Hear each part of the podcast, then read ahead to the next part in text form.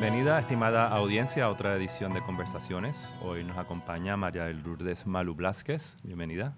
Bienvenido, gracias, gracias.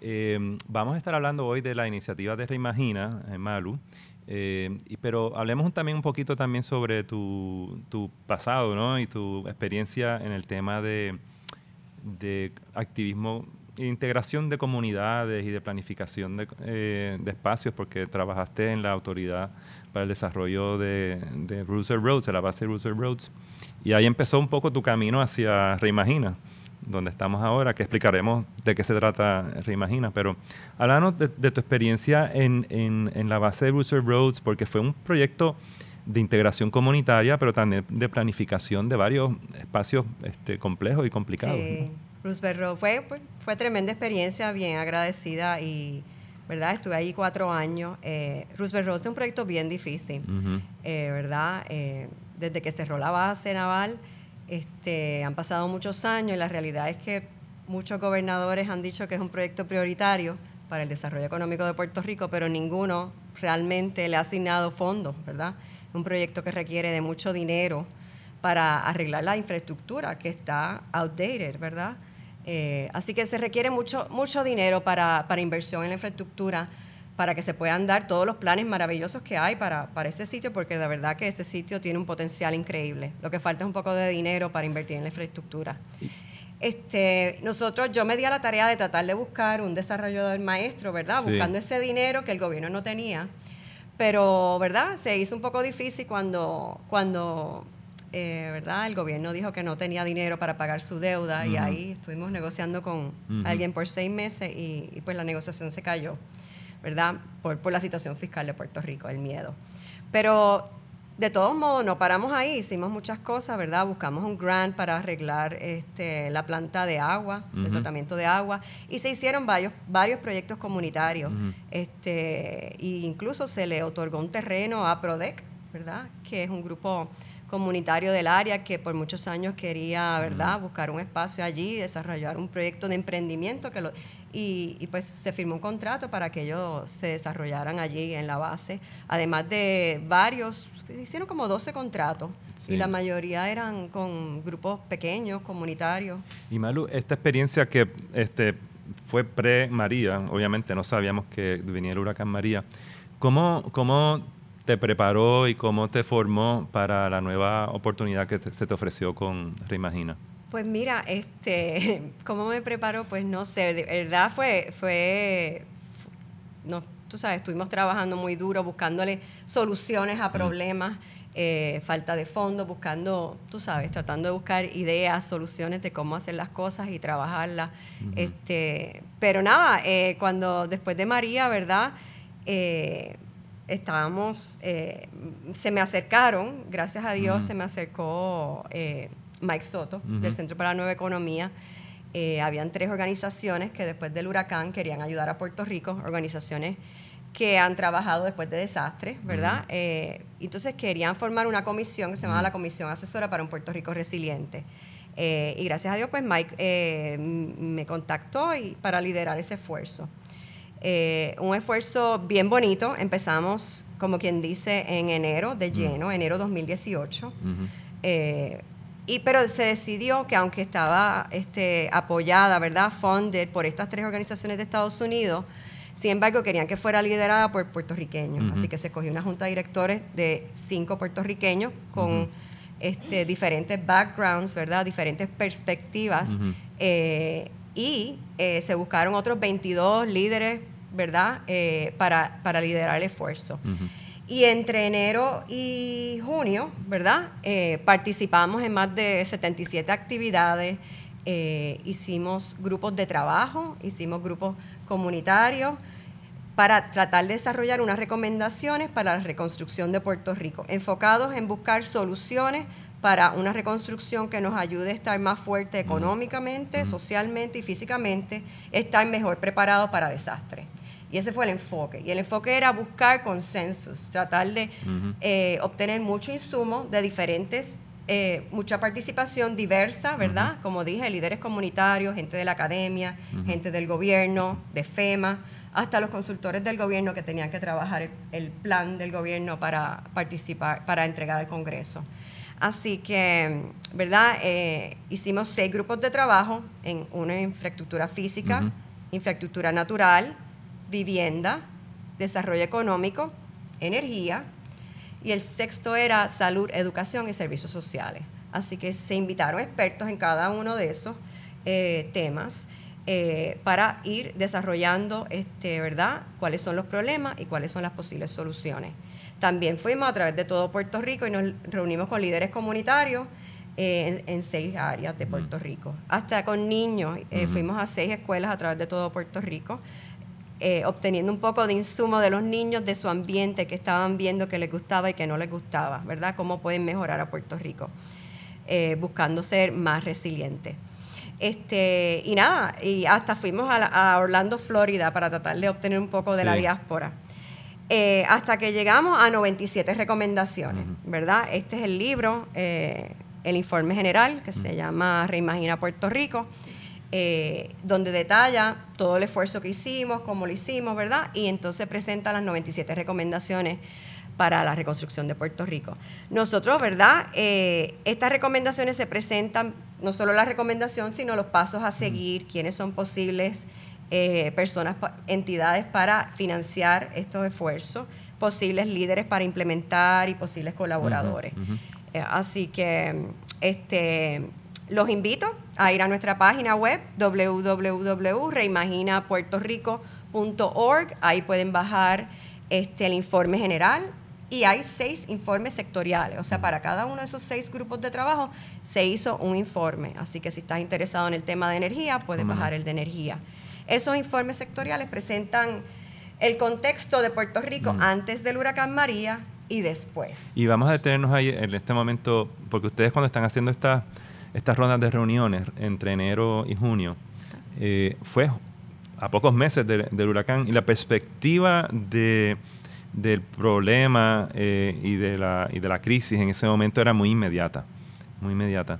Ya han pasado dos años del huracán eh, y ciertamente hay unos informes ya rendidos eh, que vamos a entrar un poquito más en sobre cuáles son los próximos pasos.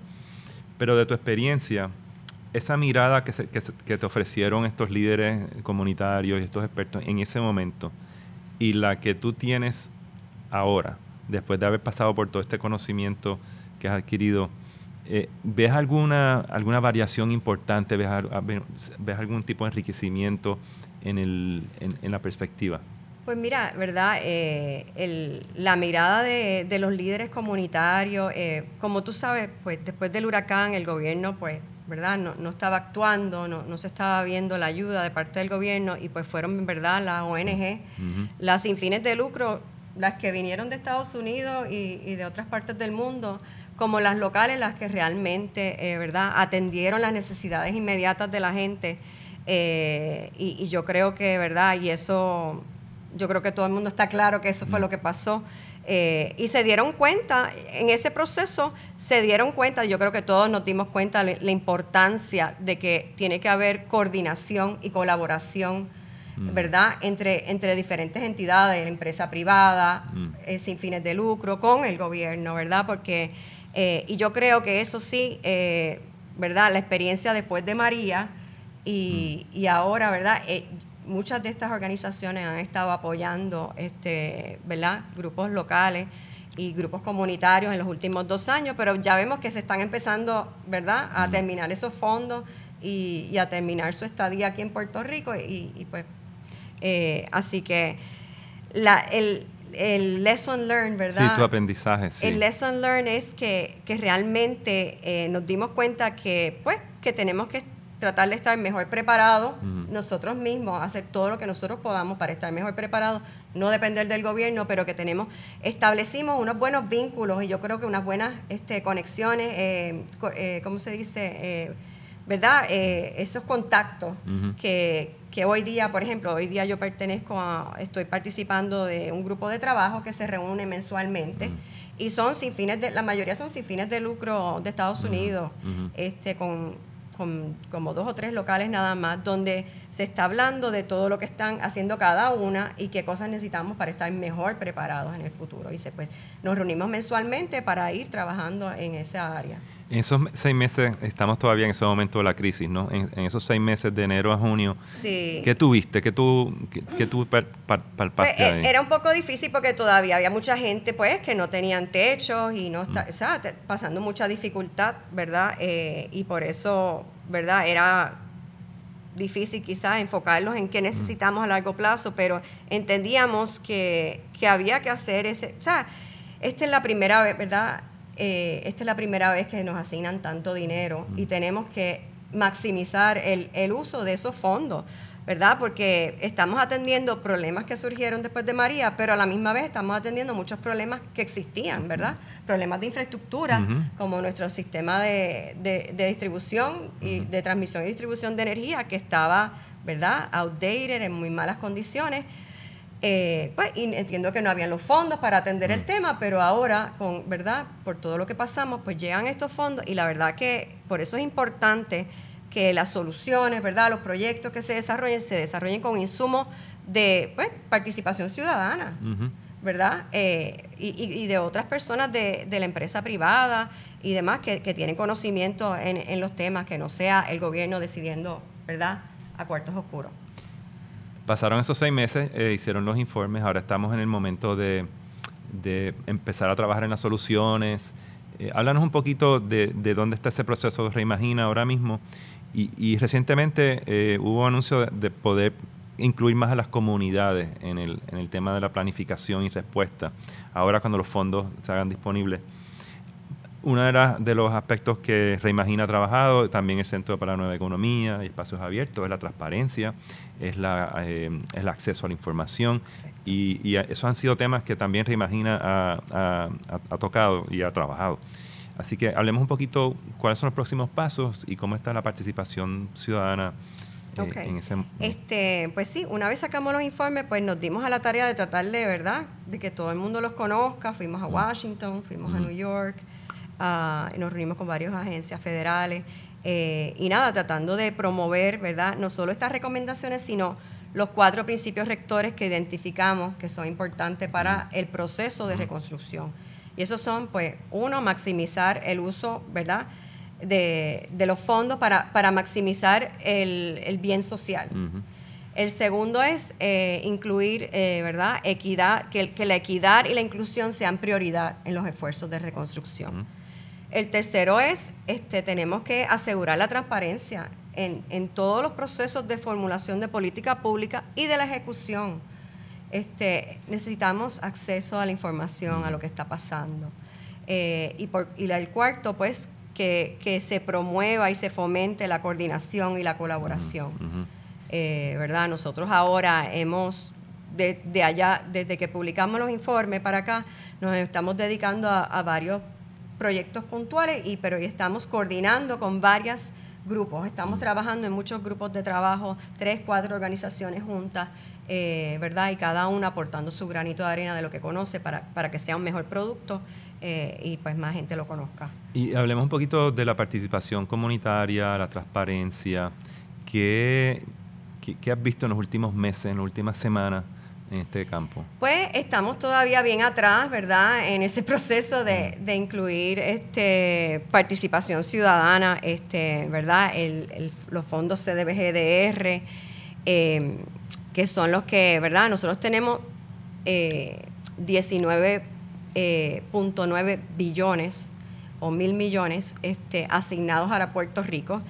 Pero la realidad es que ahora, dos años de María, este, solamente 1.5 eh, billones han sido desembolsados y están en manos del Departamento de la Vivienda.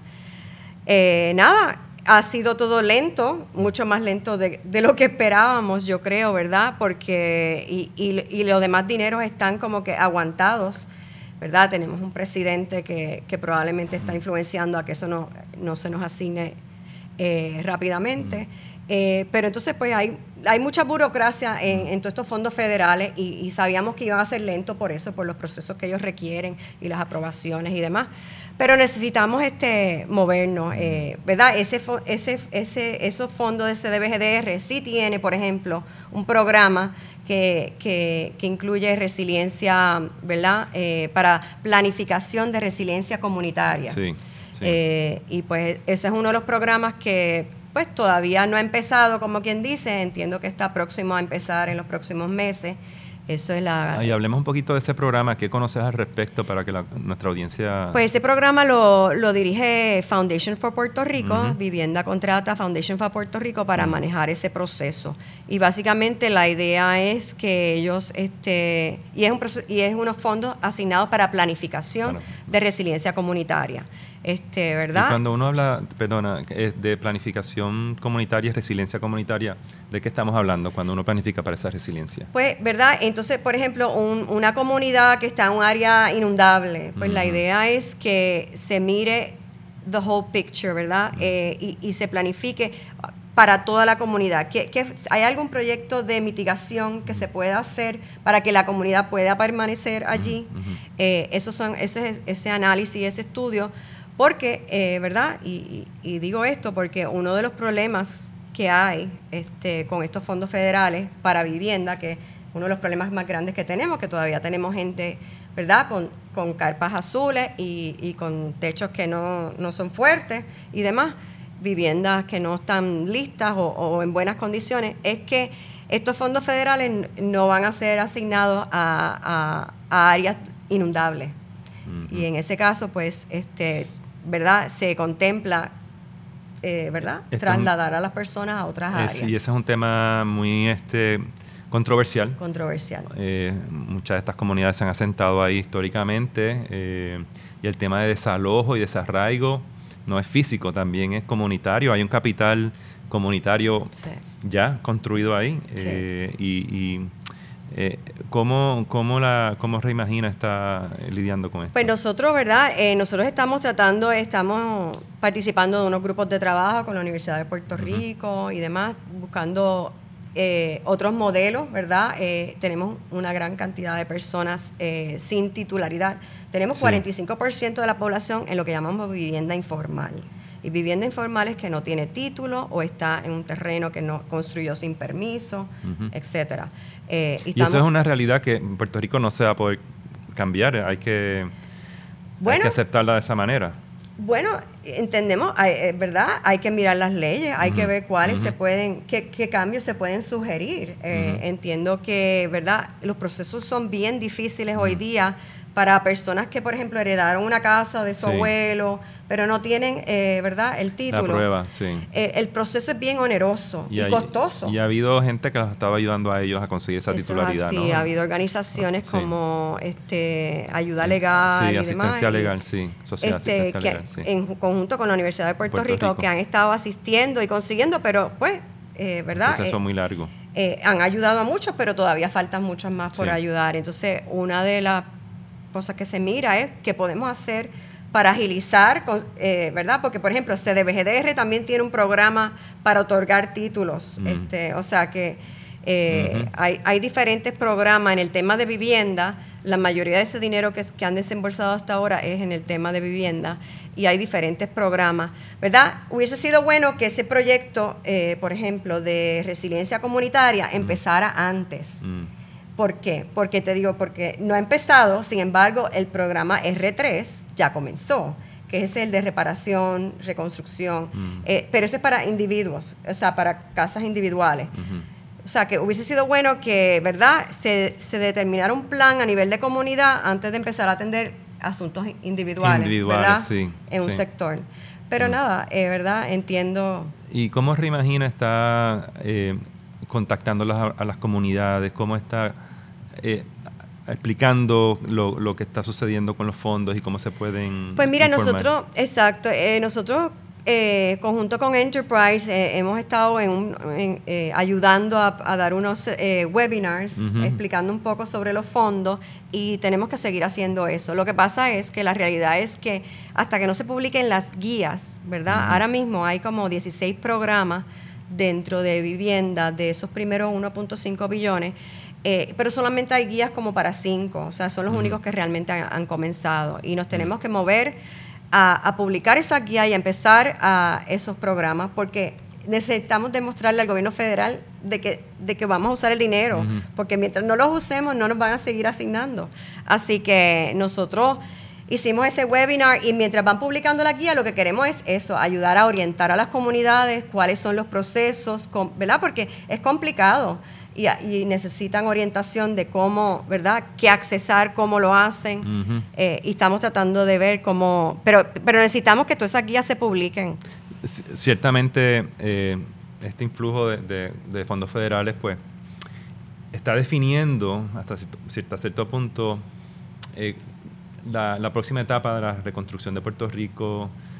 Eh, y aquí el tema es cómo las comunidades y cómo los líderes comunitarios este, y toda esa historia, eh, que aunque vivan en lugares este, eh, arriesgados ¿no? y de zonas inundables, etcétera, hay, hay una experiencia comunitaria, hay unos lazos, hay un capital comunitario ahí. ¿Cómo, desde, desde, el punto de vista de, te imagina, cómo, cómo, se están, cómo se está aprovechando esa, esa historia, esa experiencia? Bueno, no, no, no, no, no tenemos evidencia de que el gobierno, ¿verdad?, esté haciendo eh, nada ahora mismo para, para asegurar lo que tú dices. Este, Esa es parte de nuestra inquietud, ¿verdad?, eh, y nuestra preocupación.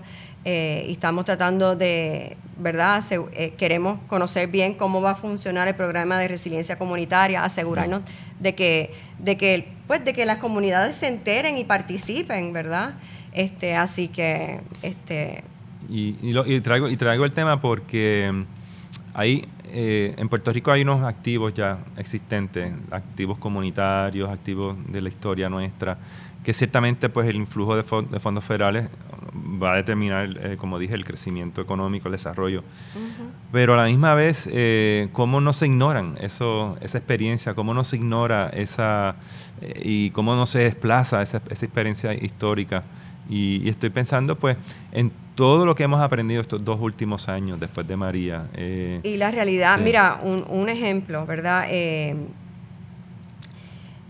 una de las recomendaciones de Reimagina es desarrollar centros comunitarios resilientes. ¿Y qué es eso? Eso es un centro comunitario que provee servicios de educación o servicios sociales, pero que está resiliente. ¿Qué quiere decir? Eh, pues que, que está preparado para un desastre, que tiene sistema de respaldo de energía, de agua, tiene sistema de agua, tiene paneles solares con ¿verdad? Eh, generador, eh, tiene sistema de backup de comunicaciones, eh, tiene un plan de preparación de emergencia y, de continuidad de operaciones. Este, y hemos visto, nosotros tratando, ¿verdad?, en nuestras investigaciones, hemos visto que, que, se han dado muchos de estos centros, se han desarrollado en los últimos dos años muchos y organizaciones como para la naturaleza, Resilient Power, han apoyado y estamos próximos. Uno de nuestros proyectos es que próximamente vamos a publicar junto con Enterprise, Resiliency y otras organizaciones, una guía de, para centros comunitarios resilientes, ¿verdad? Básicamente identificando qué es lo que es, qué es lo que necesita, y entonces te, te, demuestra varios ejemplos. Y en esa guía se presentan siete, ocho ejemplos de grupos comunitarios que, que están apoyando a sus comunidades. Eh, y han, han, sido estos grupos que de verdad, eh, en Vieques, por ejemplo, eh, son los que le dieron apoyo a la comunidad después del huracán y, aprendieron mucho y, y, ahora están, hay algunos que están súper preparados, este, mejor que el gobierno. Y, ciertamente la, la, infraestructura física estos centros de resiliencia comunitaria pues son, es el caparazón, ¿no? Es la, por decirlo así, la infraestructura física, pero obviamente hay una infraestructura social eh, que apuntara a todas estas infraestructuras físicas. Eh, y uno piensa también en los dos años de María para acá, y uno piensa también lo, eh, lo que pasó en el día del paro nacional y el Puerto Rico que se fue transformando en estos dos años que, que desembocó en la, en la renuncia de, de, un gobernador por primera vez de, de una manera pacífica.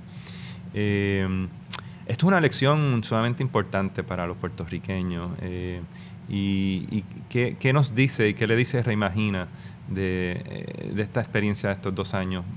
¿Verdad? Yo creo que, que, la gente, o sea, la gente sufrió mucho, eh, sufrió mucho, ¿verdad? las condiciones que todos, y, y no, todos, todos, ¿verdad?